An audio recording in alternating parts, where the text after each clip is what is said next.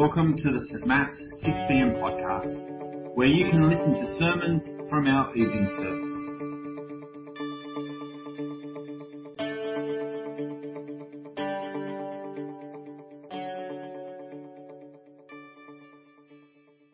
Uh, I was doing the kids' talk at the morning service this morning, and I was reading a kid's book. And as I was reading, I was thinking, I reckon the timeless truths of this book hold up. So I'm going to read it to you as well. Uh, this book is a, a, a classic in my household, as you can see from the cover. Uh, it is a board book banger called Whose Tools? Now, this book requires a bit of participation. It's not just a story, nothing as simple as that. It's a mystery. I'm going to present to you evidence, and you have to tell me whose tools. Okay? I think you can do it. If you can't see on uh, the book I'm holding, you can just look at the screen. I think it'll it'll show up there. That's the title page. All right. So, to build a house, start down low. Whose tools are those? Do you know? And if we look at the pictures, I can see a chalk line, which honestly I don't know what that is, uh, a chisel, a jointer, which I think I can tell from the, the, the picture, and then a float. Whose tools would they be? Any brave soul want to call out? A bricky. Oh, all right. Except this is an American book, so it's the Masons. I smooth as cement until it's a flat. All right. All right. Good. We're, we're one from one. Let's keep going. Place windows high with floors below. Whose tools are those? Do you know? And this time we've got a level and a square and a hammer and a saw. A carpenter. All right, all right. Let's see. It's the carpenters. I cut the frames where the windows go. All right, next one.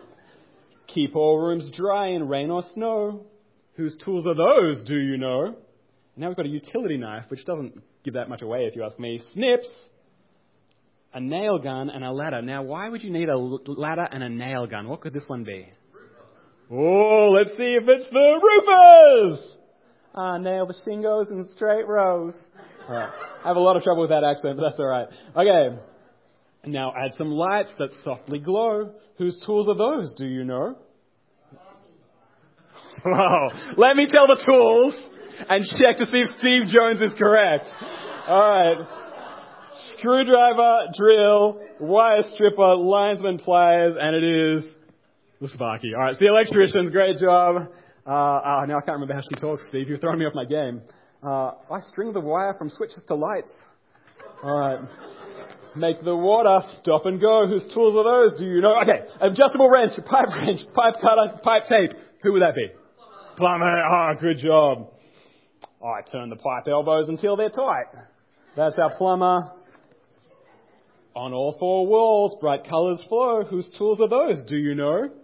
A brush, roller tray, roller, and masking tape. Who would that be? It's the painter. Great job, everyone. Unfortunately, I run out of accents whenever I get to this page, so she just says, I paint three coats on every wall.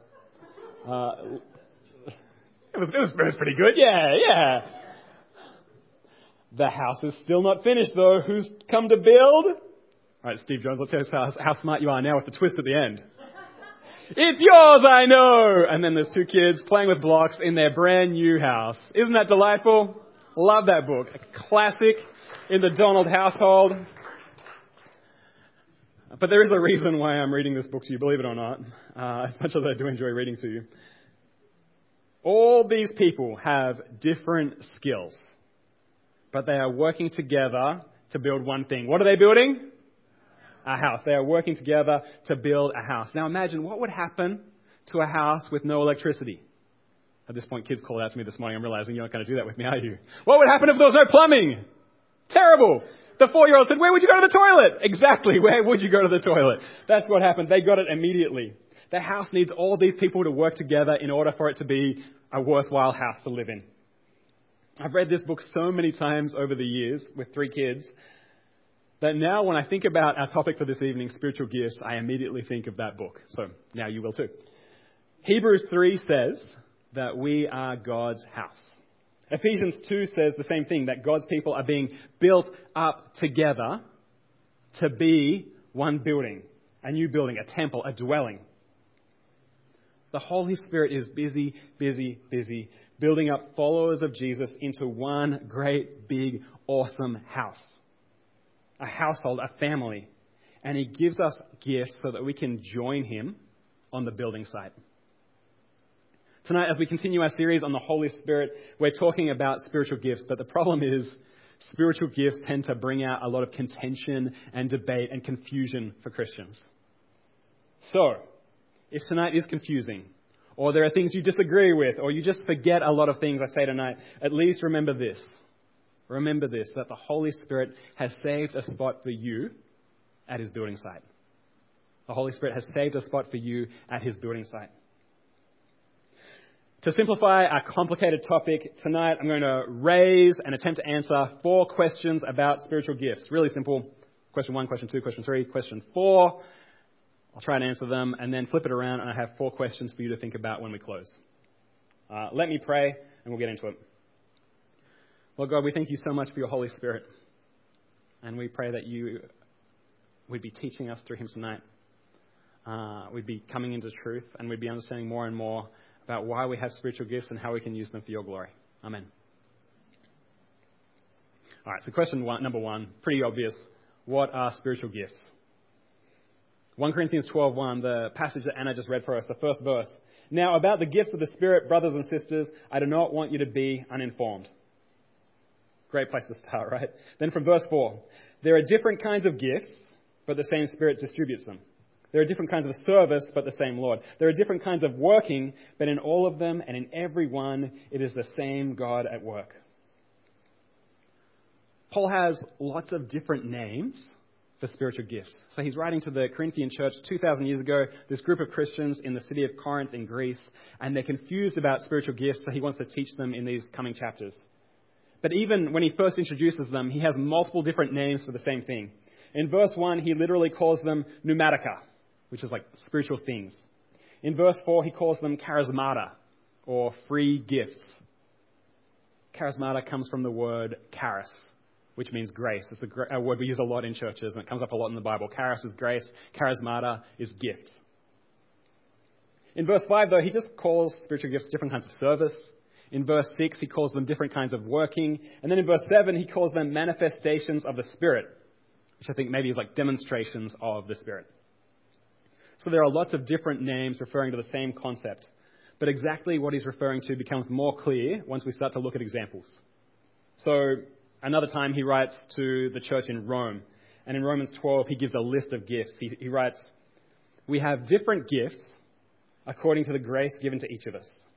If your gift is prophesying, then prophesy in accordance with your faith. If it is serving, then serve. If it is teaching, then teach. If it is to encourage, then give encouragement. If it, if it is giving, then give generously. If it is to lead, do it diligently. If it is to show mercy, do it cheerfully. These are abilities given by the Holy Spirit to followers of Jesus. In other places, Paul has different lists, or uh, different uh, gifts of the Spirit in the lists he makes. And since the gift lists kind of change uh, in different places, I don't think he has one definitive or rigid list, like these are the only spiritual gifts, nothing else can be a spiritual gift. It seems more fluid than that. Peter, when he talks about spiritual gifts, he doesn't even try to list any. He just breaks them all into two categories. There are the gifts that we speak and the gifts that we do. The speech acts, and then there's the other acts we do to serve people. What makes something a spiritual gift is not so much what it is as what we do with it. Peter says that the gifts are to be used for the praise of Christ. In our reading that Anna did, Paul says that the gifts are to be used for the common good, for the good of the faith community that you belong to. And on several other occasions, he uses this construction metaphor, which is why I always think of the book, where he says that the gifts are to be used to build up the church, to build up God's people. So a spiritual gift is an ability given by the Holy Spirit to individuals to build up believers to the praise and glory of Jesus. An ability isn't just a spiritual gift when it suddenly appears after we become Christians. Any ability, no matter how long we've had it, is a spiritual gift when it is used to build up God's people in unity and maturity and faith and love so that we want to praise Jesus for who his people are becoming. Hopefully, that's a clear enough definition, but maybe you're sitting there thinking, yeah, Chris, okay, but what about the fancy gifts? You know what I'm talking about, right? The fancy gifts. What about the miraculous gifts? Question number two What's the deal with miraculous gifts? Sometimes Paul refers to spiritual gifts that have a miraculous aspect to them. Miraculous, like they, they sound like miracles. Paul lists a bunch of those in 1 Corinthians 12. And he lists a bunch of miraculous gifts specifically in 1 Corinthians 12, I think because the believers in Corinth are obsessed with these kinds of gifts. They've decided some gifts are more desirable than other gifts. Some gifts are better than others. And so Paul spends three chapters discussing these gifts, emphasizing that what makes a gift valuable isn't which gift it is, but whether or not it's being used in love to build up God's people. Now, there is, there's so much debate over miraculous gifts, but I'm going to do my best to quickly describe each one that Paul mentions in 1 Corinthians 12. You can find me afterwards to tell me how I'm wrong. Looking forward to it. But from verse 8 To one there is given through the Spirit a message of wisdom, to another a message of knowledge by means of the same Spirit. Then in verse 10 he continues, to another prophecy, to another distinguishing between spirits. So we have knowledge, wisdom, prophecy, distinguishing between spirits. I think he's talking about four different gifts, but there's a lot of overlap between them, so I'm lumping them together for now. Each refers to having special insight that can bring clarity to a specific situation. Maybe this insight is profoundly miraculous. Like, oh my goodness, how could you possibly know that about me? Or maybe it's just sometimes a wise person giving really good counsel at the right time. Prophecy, in particular, is maybe the most disputed out of all the spiritual gifts. Prophesying refers to speaking truth that someone believes they have received from God. On the less miraculous end, maybe prophesying would include good preaching, hopefully, where someone has worked hard to understand God's word and what it means to a particular group of people at a particular time. But in a more miraculous sense, prophesying might refer to sharing revelation that someone thinks they've received directly from God. So in Acts 20, Paul says to some other Christians, The Holy Spirit warns me in every city that prison and hardship are facing me. To me, that sounds like either the gift of prophecy or the gift of knowledge in action. But, and this is essential, but these gifts are fallible. That means that they're not perfect. People can make mistakes and misinterpret just like a preacher can make mistakes and misinterpret when they're preaching. Which means hearing someone prophesy isn't equivalent to hearing God's word in Scripture. An individualized word of prophecy might feel more exciting, it might feel more special, but God's word in Scripture is always number one. All right, back to our list. Verse 9 refers to the gift of faith.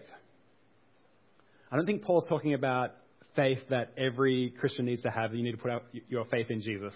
He's talking about a special faith on top of that, a special confidence in God that He can and does do incredible things, but also a special trust in God when He doesn't do the incredible things that we hoped He would.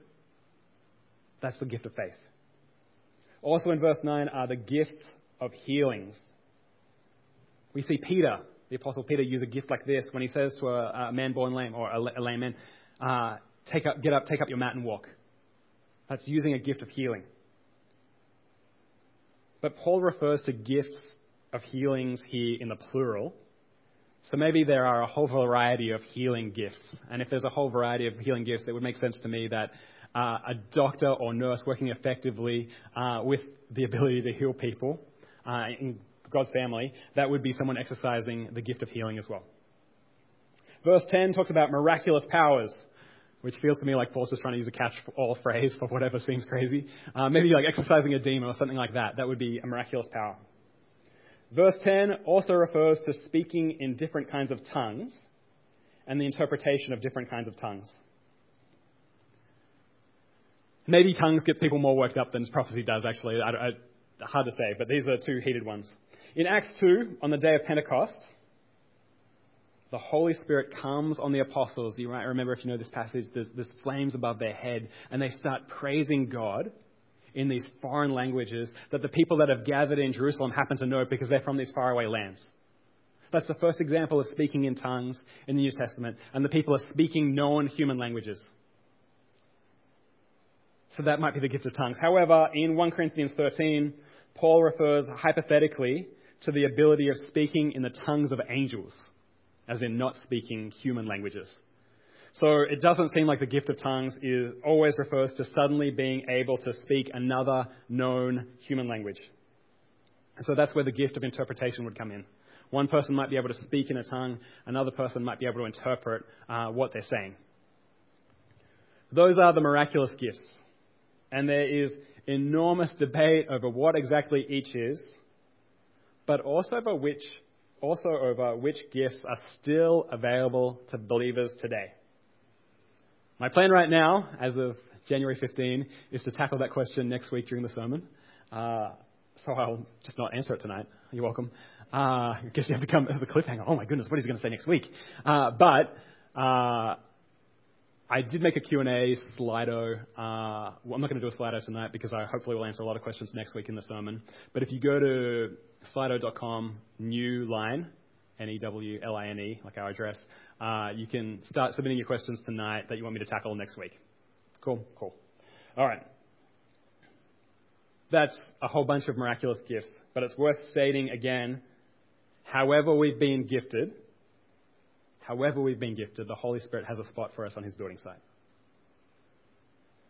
Question number three, we're flying. Who gets spiritual gifts and how? Who gets spiritual gifts and how? I want to tell you a story. Hopefully, it's a story that's familiar for a lot of you because it's the story of every follower of Jesus. Once, you were far away from God. You were born into a race, you were born into the human race that had again and again and definitively pushed God away. But you also, by continued actions and by the attitude of your heart, you had also pushed God away so that you were distant from Him, so that you were God's enemy. But because of his great love for us,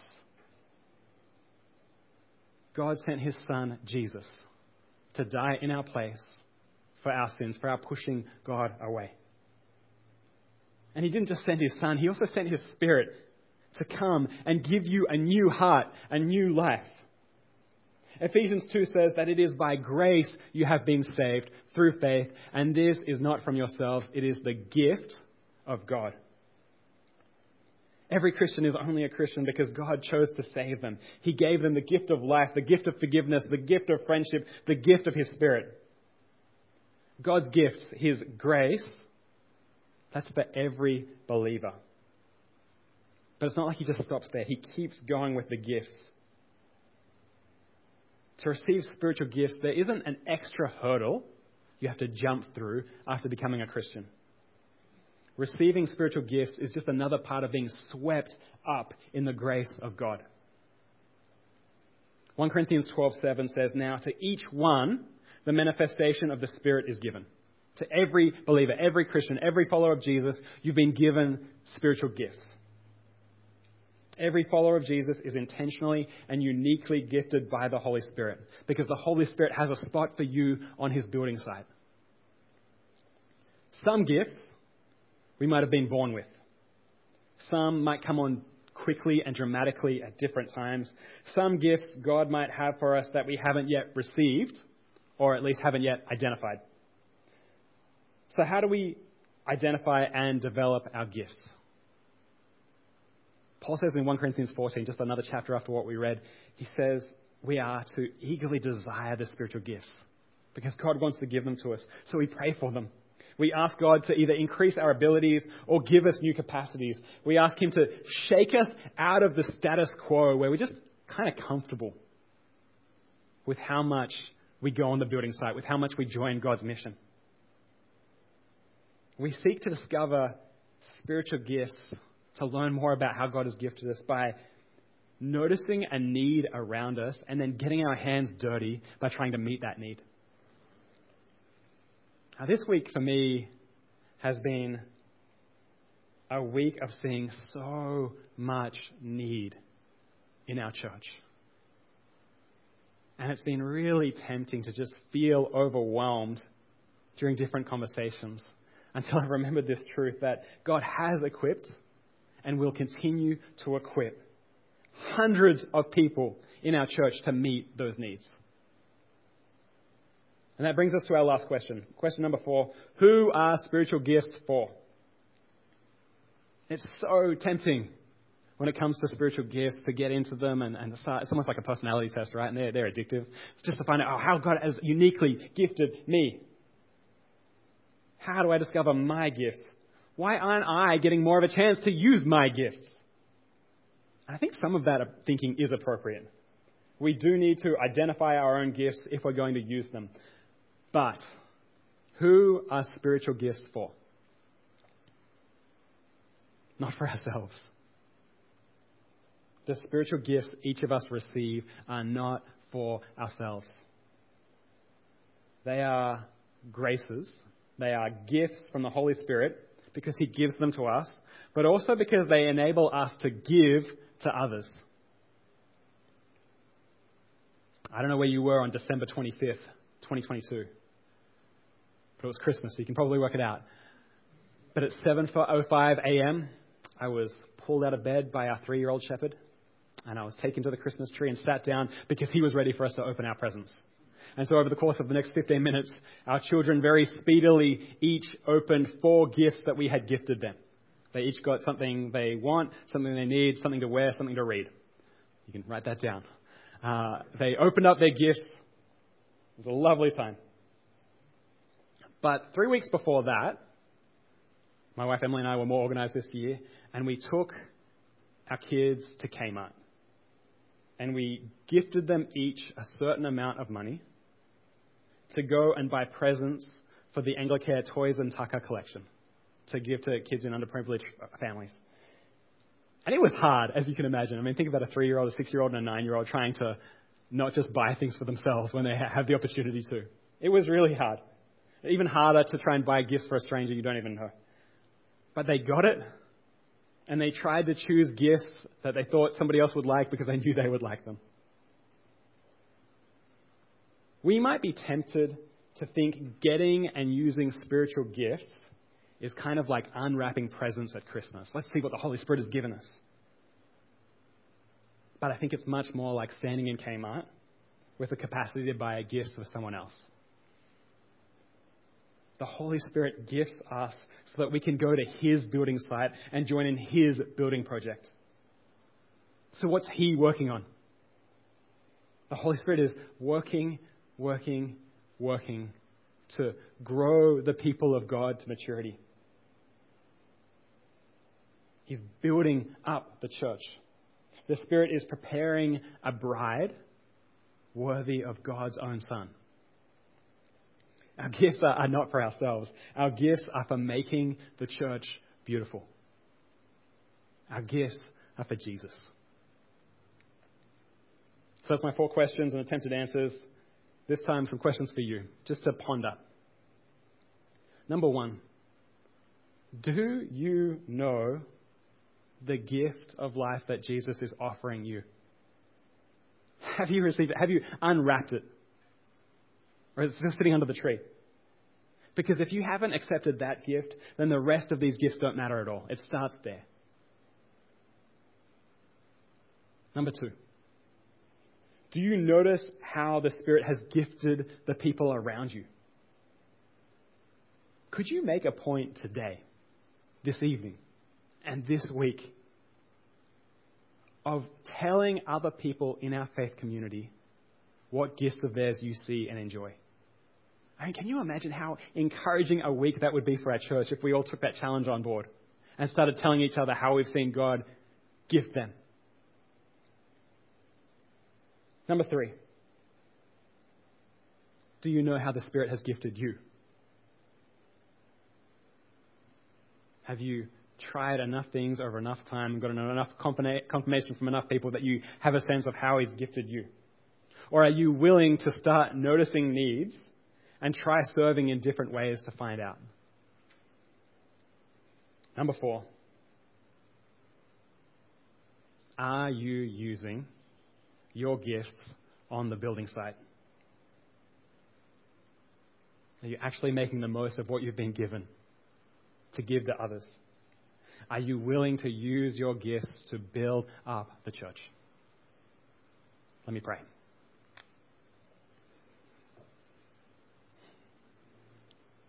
Lord God, you are so tremendously generous. Holy Spirit, we thank you so much that you gave us the gift of salvation and you continue to give to us again and again. And we pray that we wouldn't ignore these gifts, we wouldn't squander them, we wouldn't selfishly twist them around as things for ourselves, but instead we'd use them how you intend by joining you on your building site.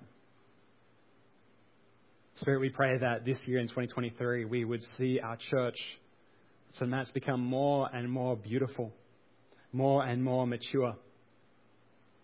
Let it grow in depth and number. And we pray that you would be working, working, working at the global church, building it up, preparing a bride fit for Jesus Christ. In his name we pray. Amen. All our gifts are for the glory of God, so please stand as we sing All Glory Be to Christ.